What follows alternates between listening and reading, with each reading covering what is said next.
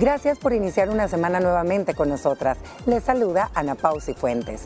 En nuestro episodio de hoy, Las Liberadas, conversaremos sobre el sentimiento de merecimiento y qué tanto es beneficioso o perjudicial. Merecimiento y autoestima van de la mano. Ese derecho a recibir algo, esa sensación de me lo gané y me lo merezco, porque sí, porque la vida me dijo que me tocaba a mí, porque eh, trabajé por ello, porque tengo características que me hacen merecedor de ello, etcétera, etcétera. Según la psicología, es la creencia de obtener algo a cambio de nada o el sentimiento de ser digno de ciertos privilegios.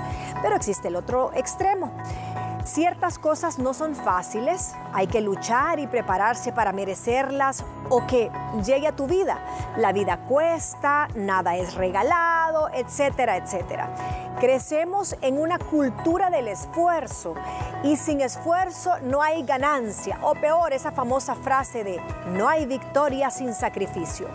Los mensajes de los adultos nos hacen aprender a sentirnos dignos o inmerecedores de las cosas. Analicemos esa sensación del merecimiento, lo bueno, lo malo, lo feo, lo cultural, eh, lo indigno, lo antagónico.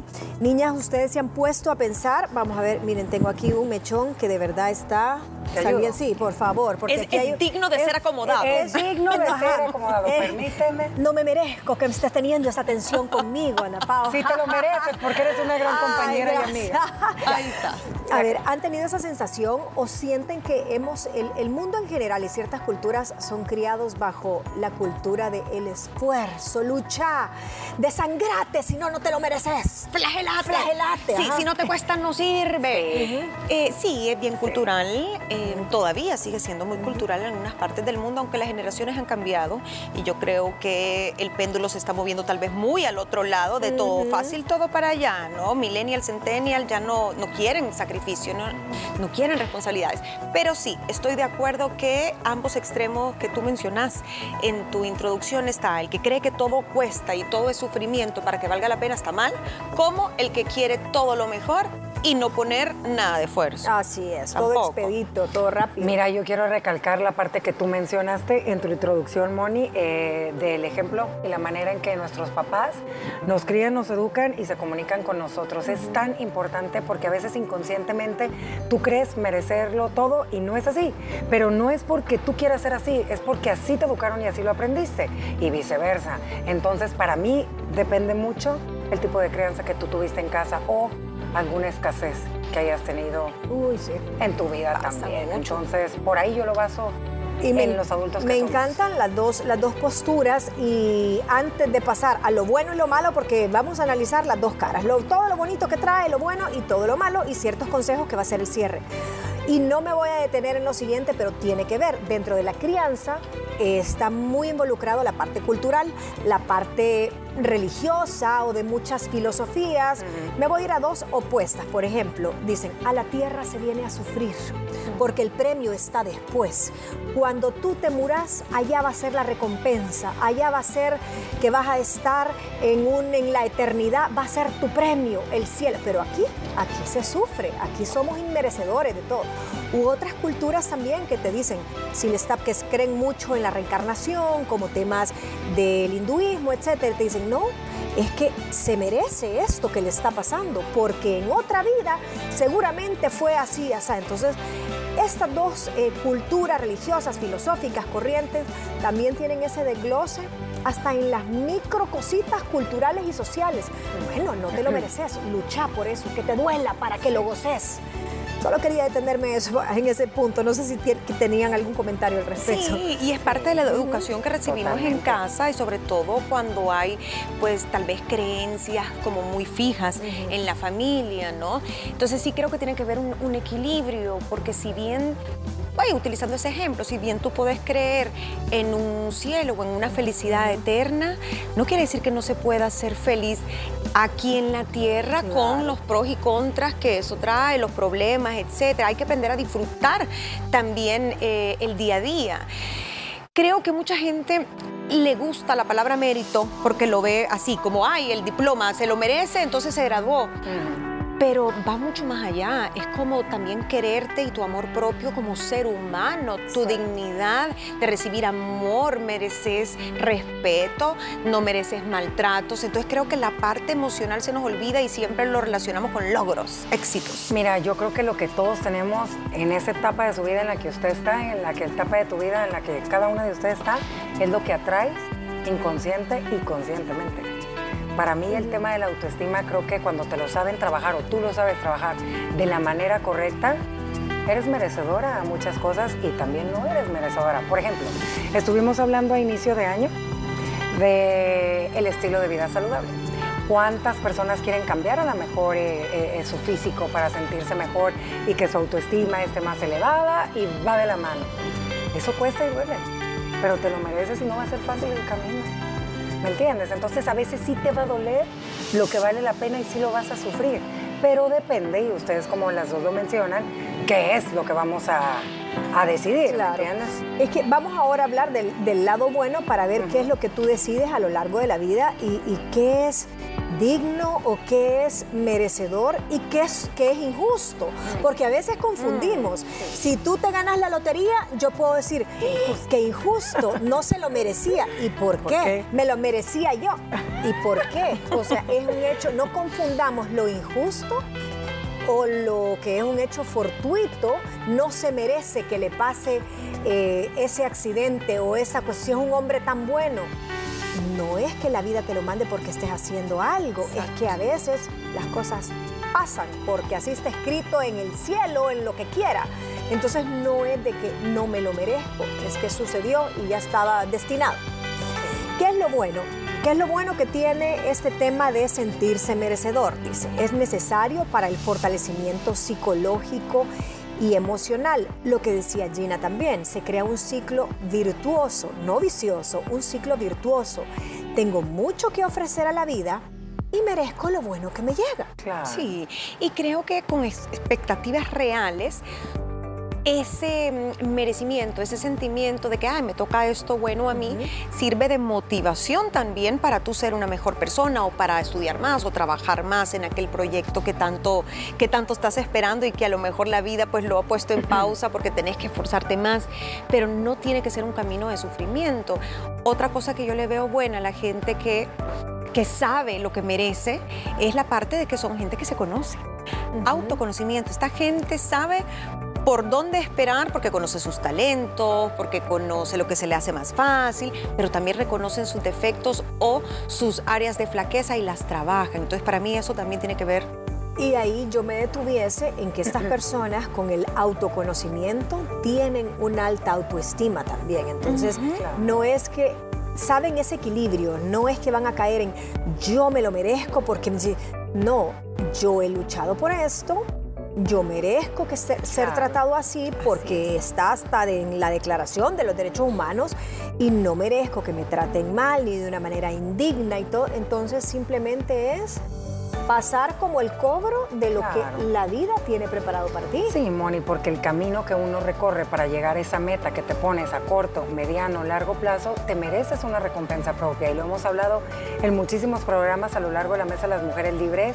Y es válido porque tú sabes que el trayecto para haber llegado a obtener esa meta que tú te pusiste a lo mejor y, en unas libritas de más o, en tu carácter, en controlarlo, ¿no? o en acabar una maestría o en leer un libro, tú sabes que no ha sido fácil.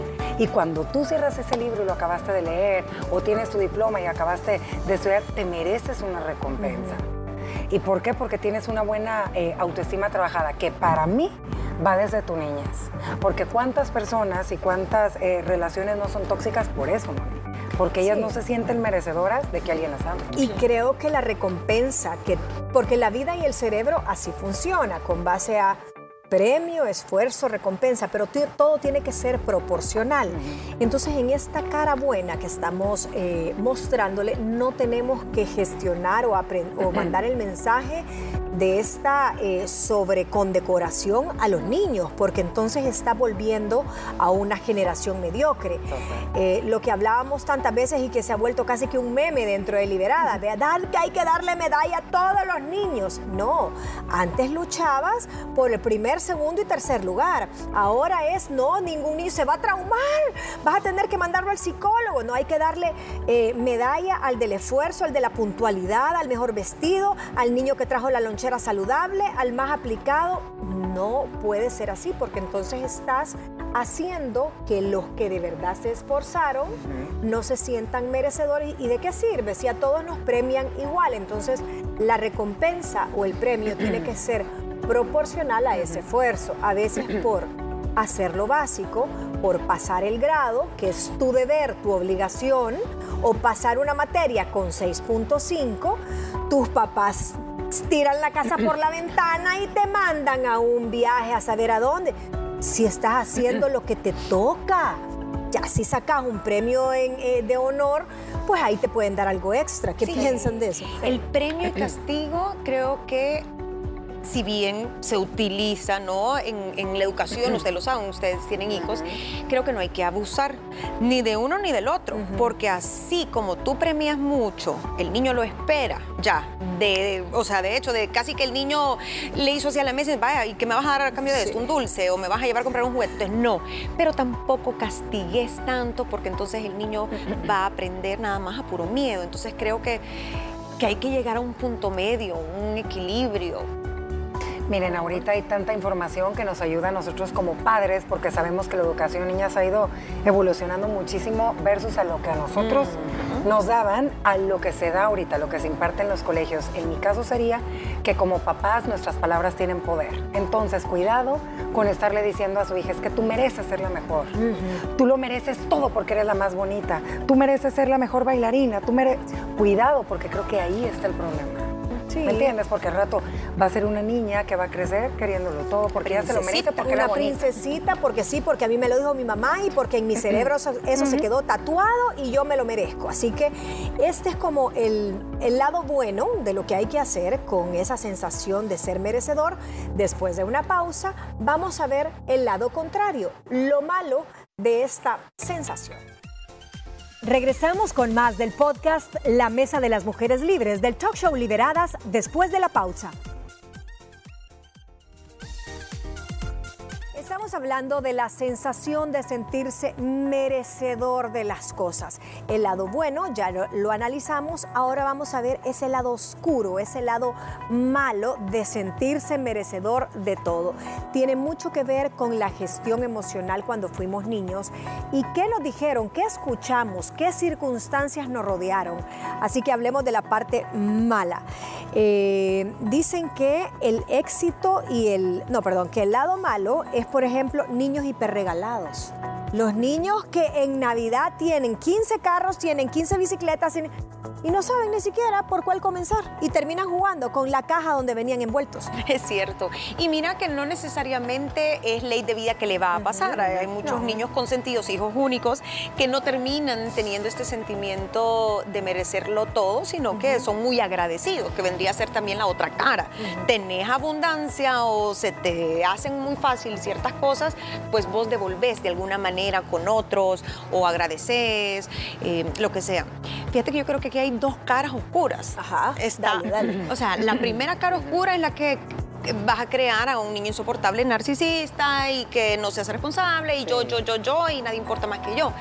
Pero también puedes terminar creando una María Magdalena, ¿me entiendes? Sí. De no, yo no me merezco amor, eh, no, yo soy fea, eh, no, yo no soy, yo no soy inteligente, que todo el tiempo su valor está por el suelo, entonces no querés ninguna de las dos cosas. En el balance y en el equilibrio está la clave, exacto. Es que mira, creo que ahorita tenemos más herramientas nosotros como papás millennials de podernos conocer más y trabajar aquellas heridas emocionales que tuvimos en la infancia para no repetirlas. Yo te voy a dar un ejemplo que tú estás diciendo. ¿Qué pasa con aquellos niños hiperregalados? A lo mejor son papás que no tuvieron, ¿me entiendes? Y ellos quieren darle a manos llenas a sus hijos todo lo que ellos puedan mientras tengan vida y puedan. Pero eso es malo. por eso te digo, eso es malo. Pero a lo mejor y esos papás no se dan cuenta lo que van a crear o lo que están mm, haciendo. pero O sea, nace del amor, es- vea. Estoy Entonces- completamente, nace de la escasez. No, ajá. Pero- nace de la sí. escasez y el niño está haciendo la curita y el parche Exacto. de la pobreza que tuvo esa madre y ese padre en su infancia. Ahí no le demos más vueltas porque el niño está haciendo el vehículo para poner un parchecito en la herida de la Los papás. escasez.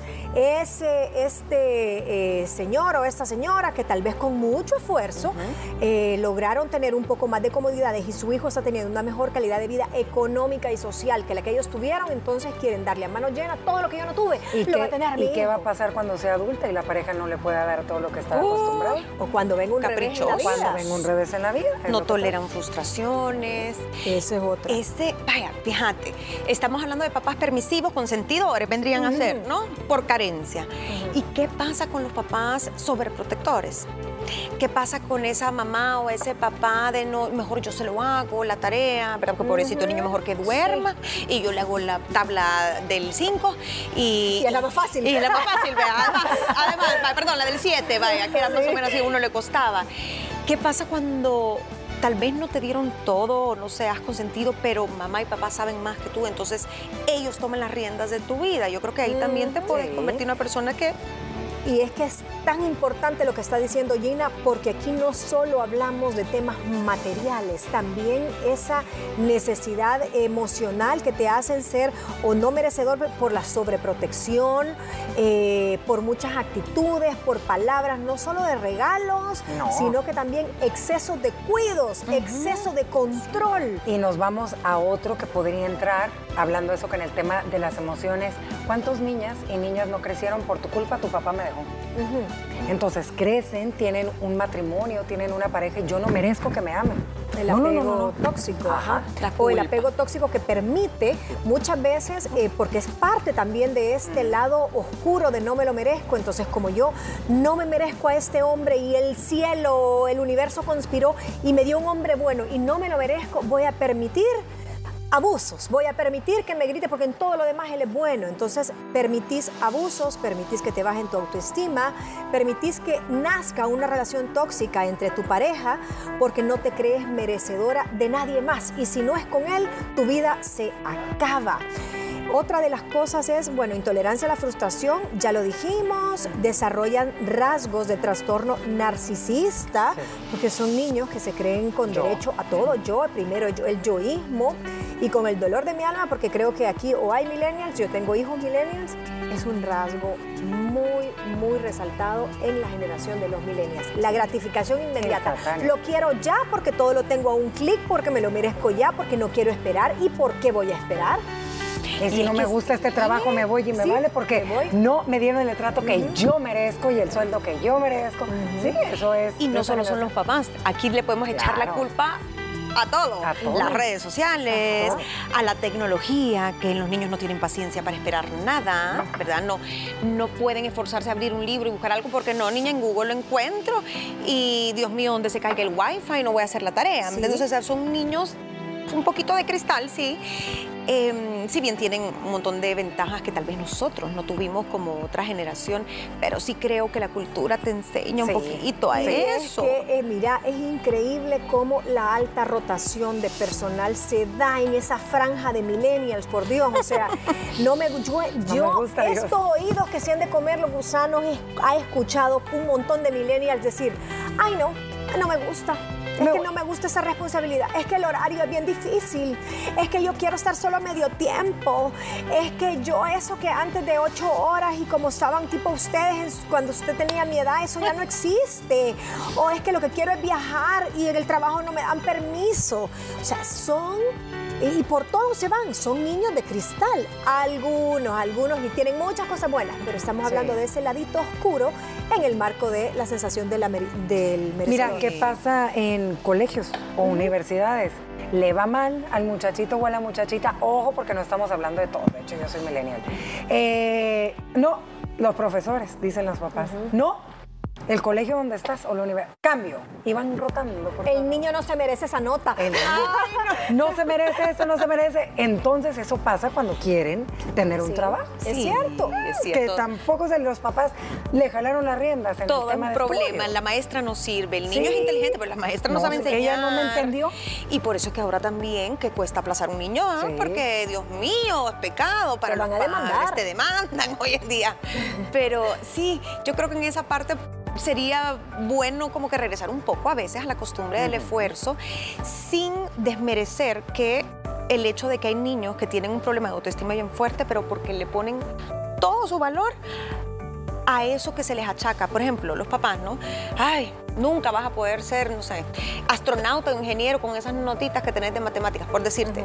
Pero al niño nunca se le reconoce que tal vez es excelente en artes, al niño no le reconocen que tal vez eh, tiene un excelente carácter, que tiene un corazón de oro. Entonces, ¿por qué ponerle valor solo a una cosa y no a otras? ¿no? Porque yo creo que ahí radica también el trauma que traen. Y pensar que ese niño va a crecer con ese no soy merecedor por un rubro en su cosa. vida, Ajá, cuando en todo lo demás es excelente. Y fíjate que lo bueno de estas nuevas generaciones es que todos esos conocimientos y aptitudes te los enseña tu colegio como papá para que tú sepas si tu hijo a la hora de aprender es visual, es auditivo, es más táctil, ta, ta, ta. Entonces tú como papá ya sabes para dónde moverte para poderlo ayudar. Claro. Y esa es la metodología, los descubrimientos y todos los avances que hay ahora. Ahora, pero Pero antes. yo quiero, y antes, pero antes también estaban en lo correcto. Sí. Antes trabajaban con los recursos que, Que tenían. tenían. Ahora trabajan, crían niños para ser adultos mejores, descubriendo esas capacidades en edades tempranas, esta estimulación con los recursos que hay ahora. Espérate de aquí a 30 años. De aquí a 20 años, te aseguro, te aseguro, y ojalá alguien grabe este programa y lo habrá, pongamos. imagínate. Va, todo lo que ahorita tú estás defendiendo va a ser obsoleto. Es que como allá en el 2020 decían que el niño tenía que ser reconocido desde el kinder, que si era para arte, si era matemático, si era un niño más de orientación espacial, y en el que 2035 la moda va a ser let it flow, o sea, que el niño sea lo que quiera, que descubren el camino. Esto va a ser la antítesis. Así todo, es, así son es. péndulos, como lo dijo Gina al principio, o sea, de- se mueve de todo. Y hablando de péndulos, cuando ustedes estaban presentando el programa, estábamos hablando con la chef ahí en cocina y me hizo una observación bien bonita y se está riendo porque la quiero poner sobre la mesa. Y tiene toda la razón. ¿Qué piensan ustedes de esto? Me dice. Uno es, a uno le enseñan como mamá o como hermana o lo que sea, a nunca merecerte a ti o tú nada, sino que todo es, yo no me voy a estrenar esta camisa ni este vestido porque mis hijos son primero, porque mi niño se lo merece más, pobrecito, ahí anda con el zapatito que anda saludando, que, se, se está rotito, y, y tú, sí, no, no me merezco, no, primero a mis hijos, y te sentís culpable cuando tú te compras algo. ¿Por qué tenemos esa sensación de culpabilidad? Porque primero están todos los demás y de último estás tú. Porque así hemos sido criados. Un tema cultural. te hacen sentir culpable. Es como, es como, yo no sé si lo tratamos en una mesa o fue una conversación entre nosotras tres, de esas que tenemos miles, de por qué la gente se siente culpable cuando la chuleas. Ah, sí, ah, sí, sí, sí, sí, ya me ¿Ves? acordé. ¿Por qué? Porque te han enseñado en algún lugar, hemos leído, que no es humildad el decir, el sentirte guapa y te dicen, ay, o sea, uno no sabe qué decir a veces, es como gracias, o voltea a ver para abajo, o dice viejito, el vestido, ay, será porque te sentís mal, aunque lo sepas, que se te ve bien, o que te mereces esa felicitación, pero me- no me van a decir que nunca les ha pasado, ¿no? Uno se siente incómodo. No nos enseñan a responder desde la abundancia. Gracias, verás que ahora me siento Radiante. fantástica. Mamacita. Hoy estoy fantástica. Ay, qué No, qué yo creo narcisista, que. Eso Sí. es meramente cultural. ¿Verdad? Totalmente, o sea, eso lo tenemos nosotros muy arraigado aquí. Quiero, no sé, pensar que en otros países del otro lado del mundo no es Sí, tan o sea. Entonces, sí. Qué creída, no sé quién viste No. lo que dijo. Y uno dice, pero ¿y por Te voy ¿De a verdad decir que una por cosa, qué? Gina. Si a veces nos sentimos culpables por dedicarte un tiempo para ti, Ajá. cuando eres mamá, hasta eso sí, también. Hasta Ya- eso ya también. llego, ¿Crees ya llego, estoy en el no salón, pero ya voy, ya voy. ¿Crees que no Es- te lo mereces? Es lo mismo, solo que no duele. no va- ay, este maquillaje, Sí. ay, no, no menos que con esto también el, el niño quería tal juego de video. Sí, pero el niño también ya tuvo su premio, el niño está en otra etapa, tú estás trabajando, estás produciendo, sos una buena persona, sos una persona responsable, no le estás quitando el pan que vas a llegar a la mesa por llevar a la mesa por un lápiz de labio o una base que necesitas y te sentís culpable. ¿Y por qué? te lo mereces. Ahora, hay extremos, ¿verdad? No vas a decir, hoy voy a cambiar el carro porque yo me lo merezco y va a dejar de pagar la hipoteca de la casa. Todo es proporcional también, ¿verdad? Es lo que se merece. Y hay hasta un nuevo fenómeno que me estaba, la chica sorpresa se llama, ¿verdad? Chef. La chica, con la chica sorpresa. La chica, dije, ándale, la chica, ¿Qué pase la chica sorpresa? La chica con, con suerte que yo nunca lo había escuchado, pero me dice la chica que es como, ¿qué tal Gina? ¿Cómo estás? Y aunque estés pasando sorpresa, sorpresa, hola, estoy súper bien excelente, he comenzado mi día espectacular y tal vez acabas de chocar, te acaban de diagnosticar cáncer, pero tú bien, entera y en una pieza, o sea, antes muerta que sencilla, nunca, por el tema de la neuroabundancia, no vas a declarar, vieras qué fregada estoy, niña, me acaban de, estoy con unos exámenes, estoy con gastritis, en el trabajo están haciendo recorte, no. no, entonces ese es como esa ola de me merezco lo que verbalizo la chica de la suerte. De la suerte, la, chica, de, la suerte. ¿Creen ustedes también en esto de que hay que manifestar verbalmente abundancia aunque te esté pasando algo malo para ser merecedor de, que, de lo que el universo tiene preparado para ti? Mira, Moni, se dice fácil así como lo pones, como no lo pintas, pero creo que es un gran trabajo el cual uno como persona tienes que ir construyendo todos los días, porque si tienes algún tipo de herida por ahí, tu autoestima no está del todo bien trabajada, por más que grites por la ventana y llegues a tu trabajo así, no te va a funcionar. Si realmente tú no lo gritas y lo verbalizas con el alma y con el corazón. Conectado todo. Conectado con todos los sentidos. De que sí se puede, sí se puede, pero hay que aprenderlo a trabajar. ¿Qué dice Chica de la Suerte 3? ¡Ay, Chica de la Suerte! por ahí va a salir mañana, Chica de la Suerte toda. Sí, así como la Shakira de la Suerte, para que facture uno ya se la voy a mandar para que la anden como estampita. Mira, fíjate que yo creo que ahí hay un peligro de caer en ese positivismo tóxico. Si fuera tan fácil como declarar algo en positivo, a nadie le iría mal. Nadie tendría problemas económicos, nadie se enfermaría.